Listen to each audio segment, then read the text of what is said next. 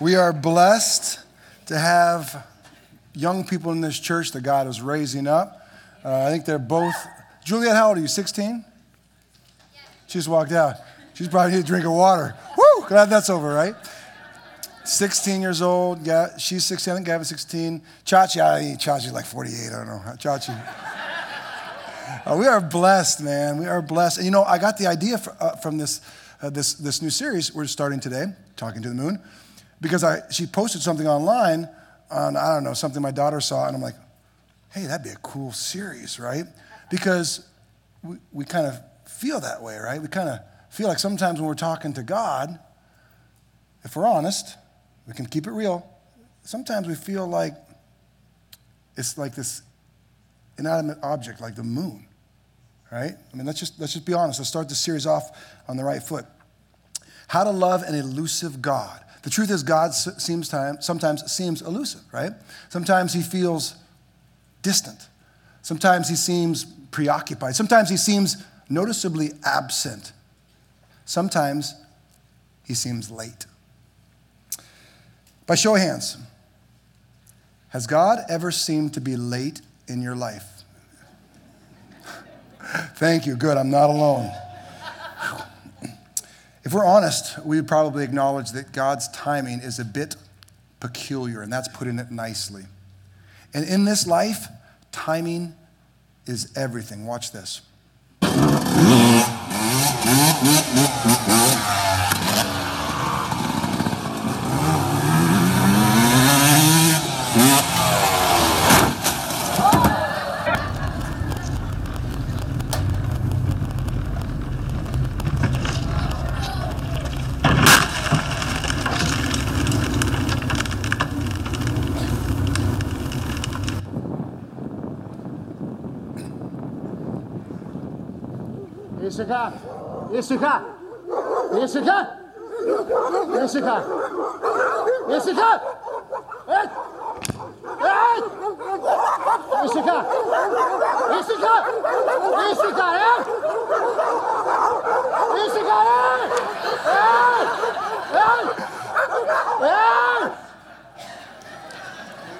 I can report to you that after the cameras stopped, that man was eaten alive by those dogs. I'm just messing with you. I'm just kidding. He, he was fine. But uh, get, turn that cajon off. Thanks. By the way, this is called a cajon. Just keeping it real, in case y'all wonder what that is. The, uh, yeah, true. So, if, if we're honest, we, we would admit that we probably feel a lot like the guy on the bike, right? Like life's going fine, and all of a sudden we ride into a pack of wild dogs that are nipping at our feet. And so we cry out to God, God, help! And the way in which he responds isn't the way in which we would expect. It's almost like he didn't hear the question or he, he, he didn't hear the prayer, he got it wrong.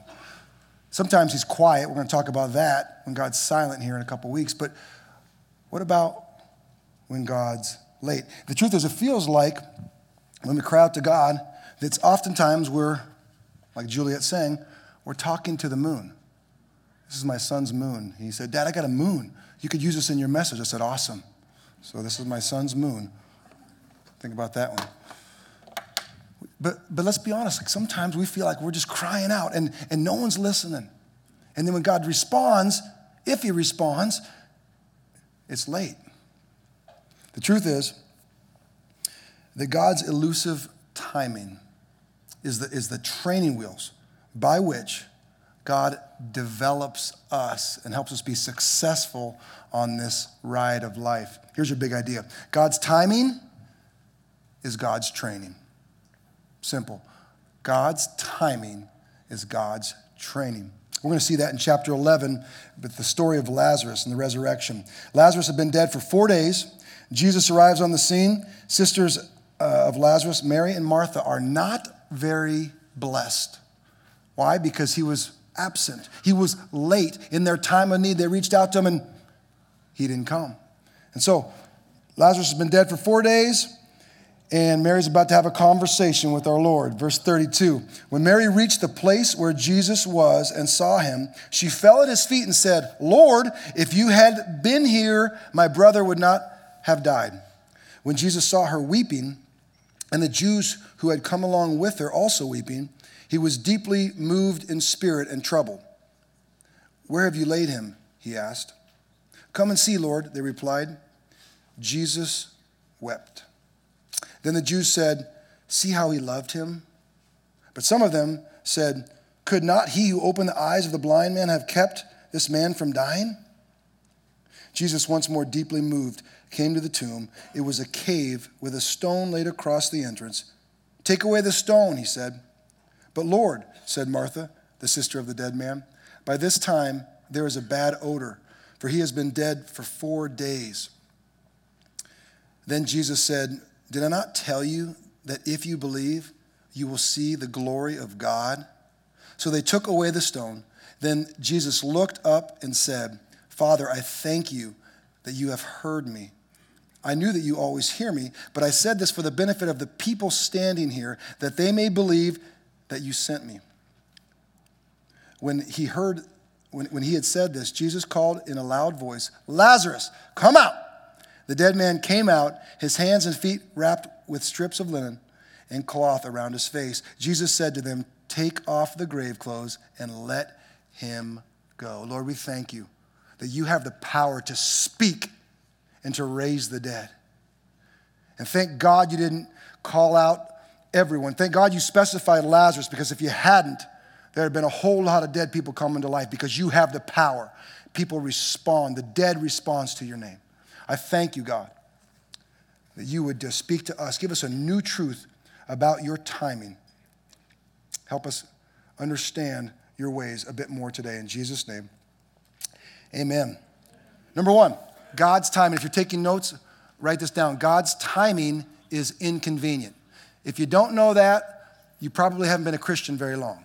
If you've been a Christian for more than a couple weeks, you know God's timing is incredibly inconvenient. Look at verse 32. Lord, she says, if you had been here, my brother wouldn't have died. Come on, man. Have you ever had a Lord, if you've been there moment? Like, have you had that conversation with God? Lord, if you would have been here, I wouldn't have slipped back into this addiction. Uh, God, if you had been here, my spouse wouldn't have left me. If you'd have been here, so and so wouldn't have died of this, this disease, right? We, we, we've cried out to God, Lord, if you'd been there. Lord, if you'd been there, we wouldn't have lost this building. Or, or, or did we lose it? What we think is a loss, be careful. God said, oh, no, no, it's an upgrade. Right? Come on. That's an upgrade. And, so God's timing is inconvenient. Here, and I've got proof. Number one, God is not punctual. This is evidence of, of God's inconvenient timing. God is not punctual. Time is an earthly reality. When you pray, you're praying to the Alpha and the Omega, the first and the last. Think about that for a second. We always think of things in terms of a beginning and end. Imagine a God who never ceased to exist. Like he wasn't created, like he always has been and always will be. So he doesn't care about time. Time is of no consequence to him. He's eternal. And therefore, he doesn't own a clock. And neither does my wife.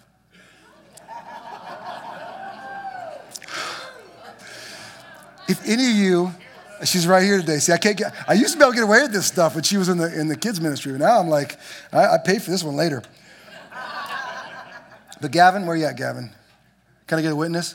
I mean, if y'all are going to meet, if you're going to meet for coffee, eh, just show up about five or 10 minutes late. I'm, I'm just kidding. I love my wife, okay? So look, look back in verse 6. He says, he finds out that uh, Lazarus was sick, right? He hears about it. And this is what he does he stayed where he was for two more days. And then he said, disciples, let's go. Like, that just seems wrong, doesn't it? I mean, his buddy is, is, is dying, and he's like, no, I'm, I'm just going to chill for a bit. You know, I'm going to hang out. I'm going to go to the gym, get a quick workout, and, uh, you know, go down and get some Tokyo Joes. No, he stayed, which makes no sense. Very inconvenient, by the way, for Lazarus, right? Because that cost him his life. He died. But God's inconvenient, and, and evidence of that, he's not punctual. And secondly, he's not sequential. We think of, uh, uh, of, of things sequentially in this world, right? Order and structure. And, you know, like if God were a, a, clock, it wouldn't go like this, right? It doesn't go sequentially clockwise. And if you have the Rolex, you know, it's more of a swooping motion, right? You know what I'm saying? I don't have a Rolex.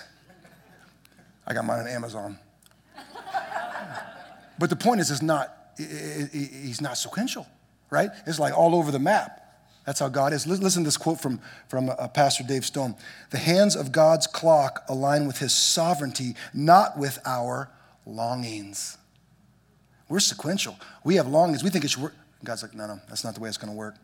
Number three, uh, God's not logical. God's timing, it's, it's just not logical. If you're looking for a God that makes sense all the time, sometimes he makes sense, praise God, but a lot of times in our humanity, he doesn't make sense. And he tells us that right in Isaiah 55. He says, Look, my, my ways aren't your ways.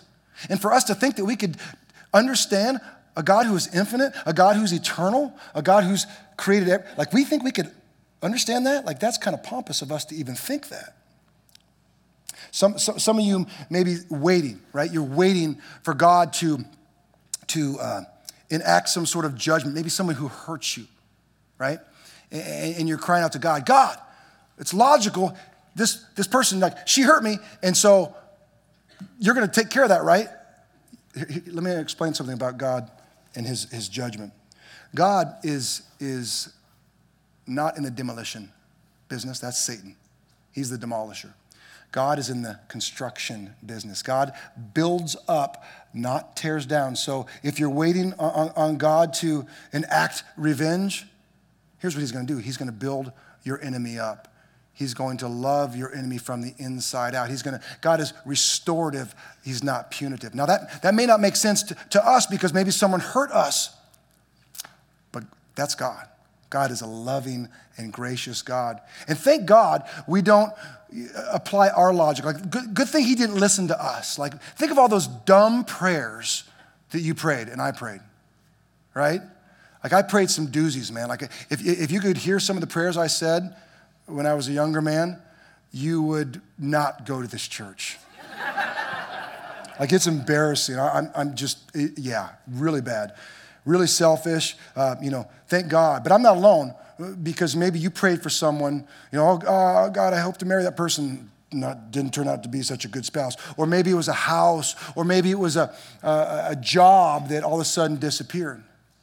Thank God for his logic. Thank God for unanswered prayers. But God's inconvenient timing is a reflection of his purpose, right? You, when, when you see the purpose of God, you begin to understand, at least in, in, uh, proportionally, you can understand why he does what he does to some degree. We never have full understanding in these bodies, but we be- it begins to make a little bit more sense. Let me say it this way Our timing fixes a problem, God's timing fixes a person. God ain't concerned about our problem. Oh, but he's a loving God. Well, yeah, he's a loving God. He cares about what's great, not what's good. He cares about what's deep, not what's shallow. Our problem, come on, man, problems come and go. You're gonna have another, this thing that you think is so bad in your life right now, and that I think is so bad, it ain't nothing. God's using whatever that is to develop us. He's using this building. God, what happened? To say, oh man, Jon, Pastor Jon, come on. I got to grow your faith a little bit. I got to give you a little foot wedge to get you out the building because you were starting to get comfortable, starting to be like the Israelites. We like it in Egypt. Oh, three square meals a day. They're in slavery. Like, God doesn't care about our problems. Like, He loves you, but He's more concerned about developing holy, righteous men and women of God who look a whole lot more like Him and a lot less like us. Man, that's what God's up to. And parents, you get this, right? Parents, parents get this. I mean, come on, that's, as parents, that's what we're doing. We're trying to raise up godly children. I'll, I'll never forget my 15th birthday. I had tickets to go see uh, Gravedigger, Monster Truck, in, Ohio. I lived in Lima, Ohio, and, and this was in Dayton, Ohio. My Ohio peeps back there. Dayton, Ohio. Man, I was so jazzed. Well, the night before, I smarted off to my mother. I know that's hard for you to believe. But I opened my big trap and, and I said something stupid to my mom, and she's like, Oh, you ain't going tomorrow. I said, Mom, it's my birthday. She said, I don't care. I said, Mom, uh, we're going to go see Gravedigger. She's, oh, no, you, you dug your grave, right? And she didn't let me out the room. And you know what happened? My brother took his friend, his buddy, and they went had a great time watching Gravedigger, you know? Even rolled the thing that night, you know, everyone cheers when they roll. Yeah, it was, it was an awesome night, but I wasn't there. Now, my mom's t- timing was terrible, but it produced maturity in me. Guess who didn't mouth off to his mommy anymore? Uh huh. I learned my lesson. See, God's timing is inconvenient. Verse 33 When Jesus saw her weeping, and the Jews who had come along with her also weeping, he was deeply moved in spirit and troubled. Now, why would Jesus be troubled? Well, he, he was troubled by a world that he created, ravaged by sin. And sin, that by the way, leads to death. The wages of sin is death. And it broke his heart. Verse 34, he says, Where have you laid him? He asked. Come and see, they replied. Eh, no big deal, right? No, that's a, that's a, that is a big deal. Think about that. A God who's all knowing, a God who's omniscient, asking, Hey, where'd you lay him? He didn't have to ask where they laid him, but, but there's a little gem in there. Jesus never used his divine powers when human powers sufficed. So, what do we glean from that? Here's what we glean. We often cry out to God for every little thing. God, my wife's asking me to do the dishes. God, you got to show up. Help me, Lord, right? Like, no. Most of the stuff that we do in life and the, and, and the things that we need to accomplish through the path of obedience, most of those, God is giving us internally. He's given us the strength. He told Gideon, go in the strength not that I'm going to give you. He said, Go in the strength you have, Gideon. Am I not calling you? Right? So we need to go in the strength. We need to do the next right thing. And quite often, that doesn't take this big prayer to God. God's already equipped us to do it.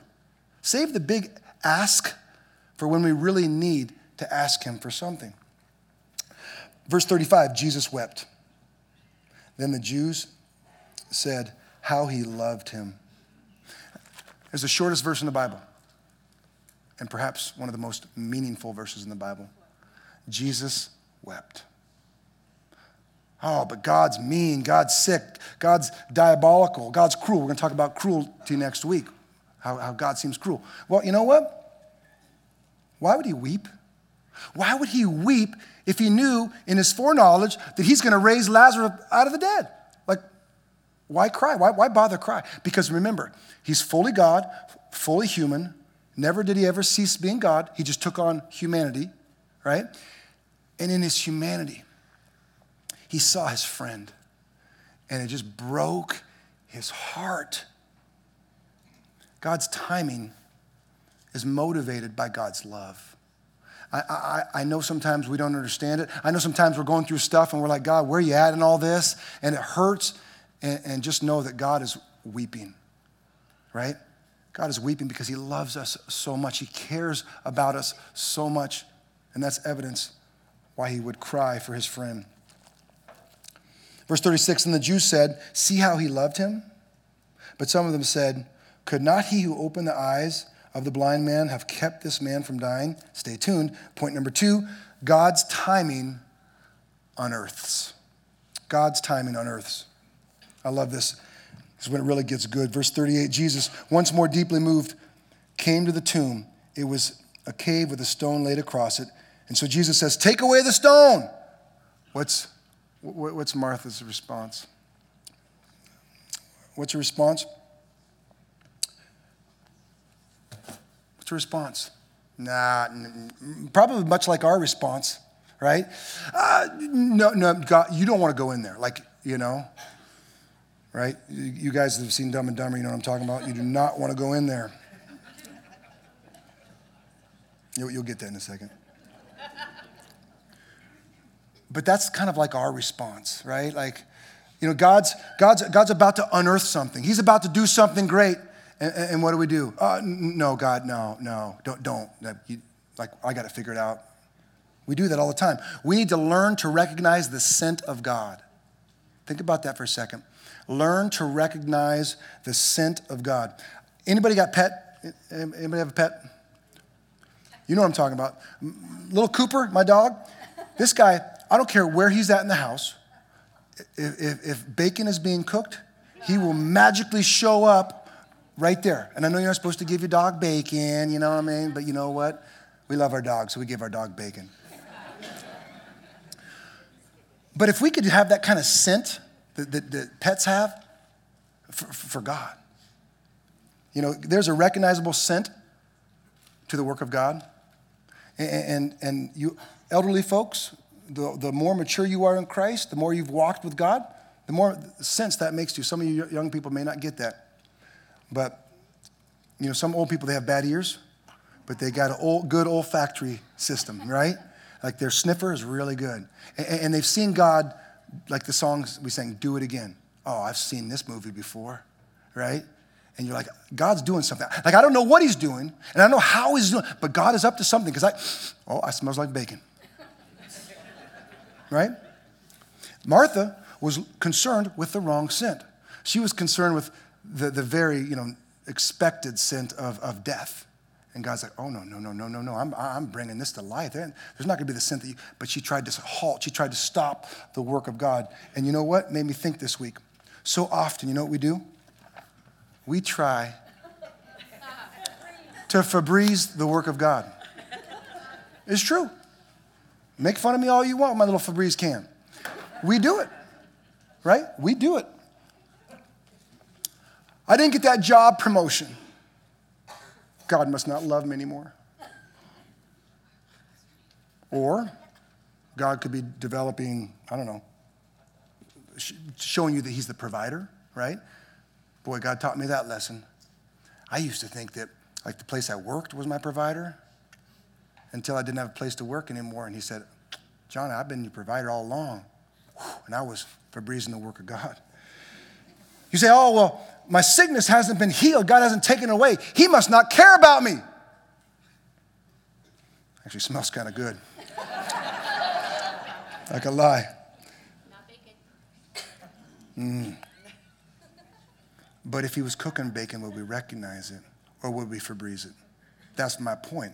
Is, you know, he hasn't healed my sickness. Well, maybe he's trying to teach you perseverance or teach us trust or teach us how to exercise the faith that is, is so wimpy. I mean, come on, man. I, I, have I've taught on stage about God's faith, and yet my faith was so wimpy before we started this journey. And I'm sure it's still wimpy compared to what it needs to be, but it's a whole lot bigger since we actually started to trust God and started stepping out on faith. And then you got the right answer guy, right? Who's going through tr- trial. And, and he's always got to have the right answer and, and, and try to explain the work of God, that which he doesn't understand. Instead of saying, I don't know, he's like, well, it's got to be this and got to be that. No, I clearly. And it's like, you know what, man? Listen, there, there is a part of our faith that we won't get. I mean, God does some stuff that, man, I'm just going to tell you, I don't get. I don't understand. I'm going to have to wait to heaven, and it'll be like this great aha moment where I'm like, that's why you allowed that to happen. Oh, God, you were at work. I see it, right? But we can't see that now. We don't get that, we don't get the whole story. It's why it's called faith. But what we do, don't want to do is we don't want to Febreze the work of God. God's trying to unearth something. God's trying to do something great, and we're trying to block him. It's exactly what was happening with this story. Why did Jesus wait four days? Why did he wait four days? Well, one reason is that Jesus had raised two other people from the dead in Scripture uh, the widow's son in Luke 8, and Jairus' daughter in Luke, I'm sorry, the widow's son in Luke 7, and uh, Jairus' daughter in Luke 8. Both resurrections were immediate, which is a problem for the haters. The Christian haters, the religious people, right? That was a problem because in Jewish culture, you would have had to have been dead for three days to be considered fully dead. They have a grieving process they grow, go through. And so those other two resurrections wouldn't have been considered legitimate by the religious people. And so this one, he's like, okay, I'm going to slow play this. I'm going to stall this one in part to legitimize the resurrection. He wanted this unearthing to be official. And here's what he was doing. He was the rock was cooking up some bacon, and, and Mary and Martha couldn't smell what the rock was cooking. Come on, hit that video for me. Hit that video. What the rock is cooking. Ha ha.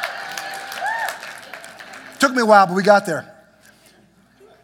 Next time you're going through something, and some of you are going through something right now, that's your new line. And someone reminded me, I think it was Georgia reminded me, that, hey, what about that? The Holy Spirit speaking to you. If you, if you just started going to church the last few weeks, you might have to listen to that message. But we got some stuff that kind of is personal to our family around here, right? When God's at work, that's a whole, you have to go back and watch the video. But the, but the latest one, when, when you're going through trouble, you, you say, Can you smell what the rock is cooking? Turn to your neighbor and ask him, Can you smell what the rock is? Come on. Yes. Some of the new people are here for the first time, like, y'all a bunch of freaks. Never coming back. But you know what?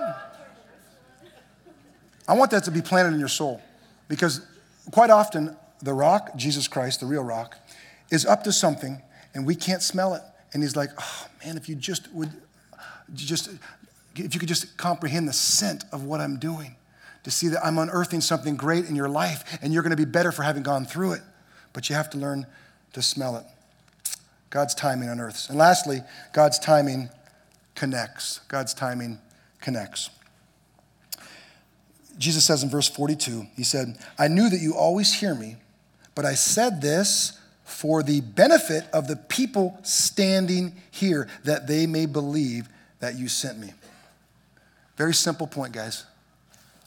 The story of Lazarus' resurrection wasn't about raising a person from the dead. The story of Lazarus' resurrection was about raising a city from the dead. And so too it is with us at the gathering. We don't exist for just each other, right? Like we don't exist. There's, there is a greater purpose, there's a greater story being written here. God is calling us to revive a sleepy city.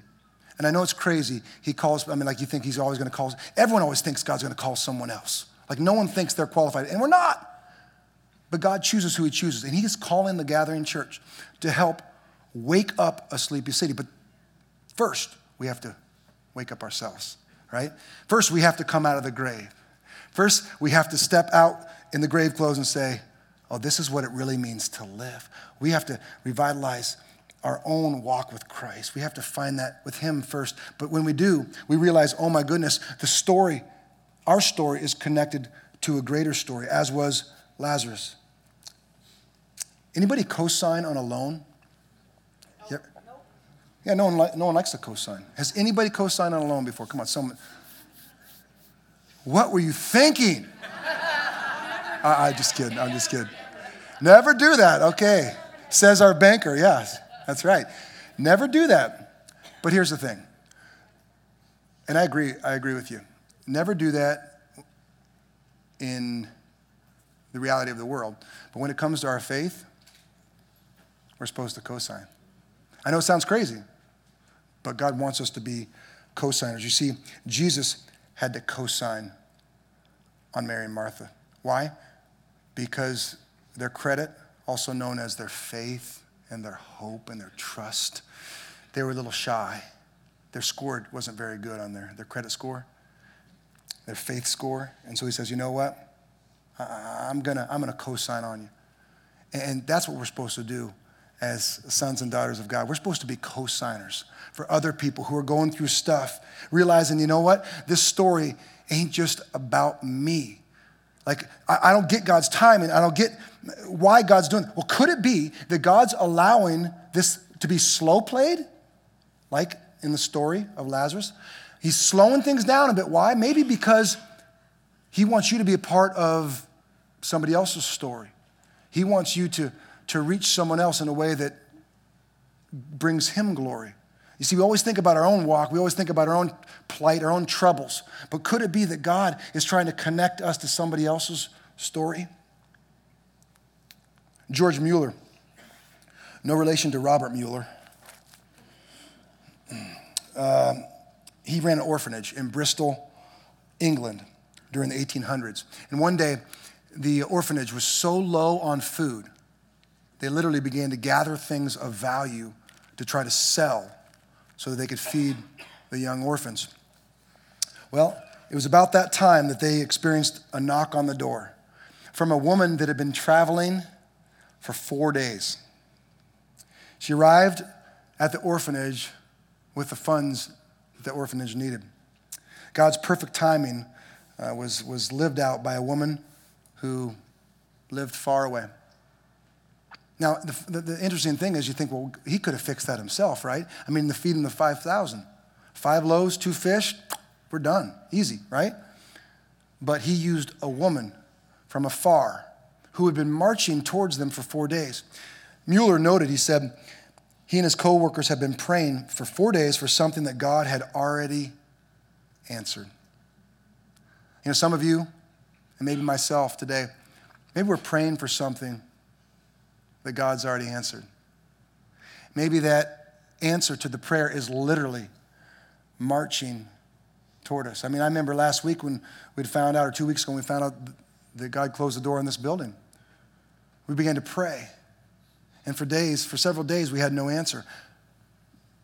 But God knew. God knew. He said, Oh, geez, they're praying. I lo- don't you love how they pray? That's awesome. I love those guys. We're gonna, we're, we got, we're, gonna, we're gonna let them open even a bigger gift. It's kind of cool. But let's listen to them pray for a bit, right? That bit is hard for us, right? That seems like forever. But God's got it covered, just like He had the orphanage, uh, their needs covered. I wonder who's praying today for something that God's already answered. It was, it was funny, backstage, right before we uh, came out, we have our devotion with the worship team. And uh, Larissa shared a very heart uh, moving devotion. And she shared how, you know, God had promised her something years ago that God would uh, restore the years, right? And, and she's like, man, I've been waiting. She's in tears. Just, God, I've been waiting for you to fulfill that promise, right? And it hasn't happened yet. I thought by now these walls would fall, right? I mean, like, come on, God, like you said you're going to do this, and still, I'm still waiting. You seem like you're late. So, Art, where you at, Art? Big Art, he's like, he didn't even know this, but he, he co signed. He's like, you know what? Hey, I just got to tell you. And he shared his own story about what was going on in his life, and all of a sudden gave her a little bit of hope. He loaned her a little bit of faith, loaned her a little bit of hope, loaned her a little bit of, uh, of uh, trust in God, right? Because sometimes our accounts get low. Whether you're the pastor of the church or, or whether you're the, you know, the, the security guard person who keeps bad people out. I don't know what your title is. We're not big on titles around here. We're not big on titles. We're big on Jesus. But like whatever you do, whatever you're going through, like sometimes God's connecting someone to you. And sometimes He's connecting you to them. That's what God does. And so, what we need to do, guys, we need to change our prayers. I want to encourage you and myself as well. Let's change the way we pray. What do I mean?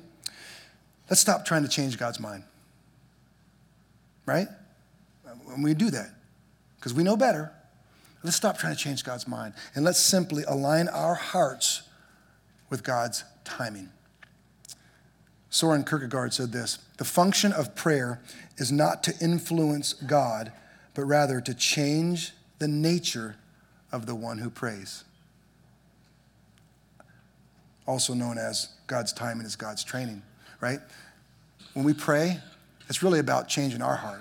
We're not going to change God's. God knows what's best for us. He has our best interest at heart. We simply need to align ourselves with His will. We need to change. God wants to change our nature to make us more like Him.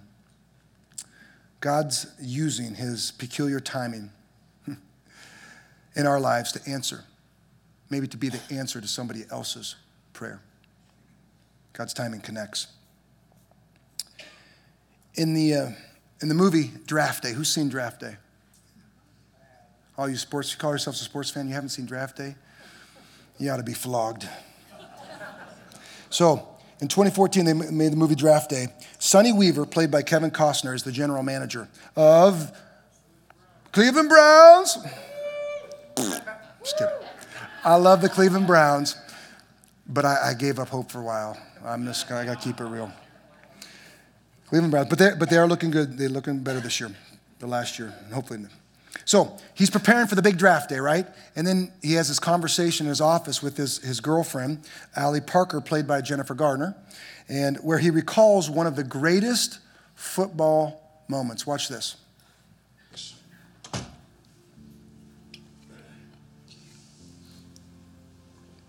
Remember the 89 Super Bowl?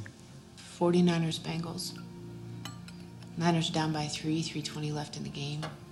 93 yard winning drive. Taylor beats the weak safety for a 10 yard TD. Yeah, but before the drive.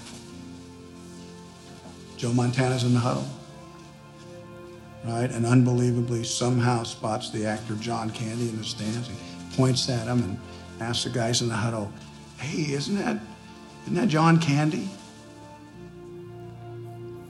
Couldn't believe the balls on him to be that calm in that game at that moment. His guys instantly relax. They march um, 93 yards. 93 yards. Montana throws a little slant to Taylor. 49ers win the Super Bowl. Great game. It was a great game.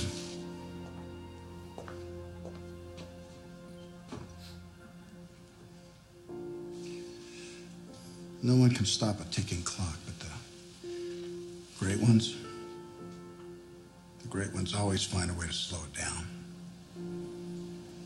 So slow it down, Sonny.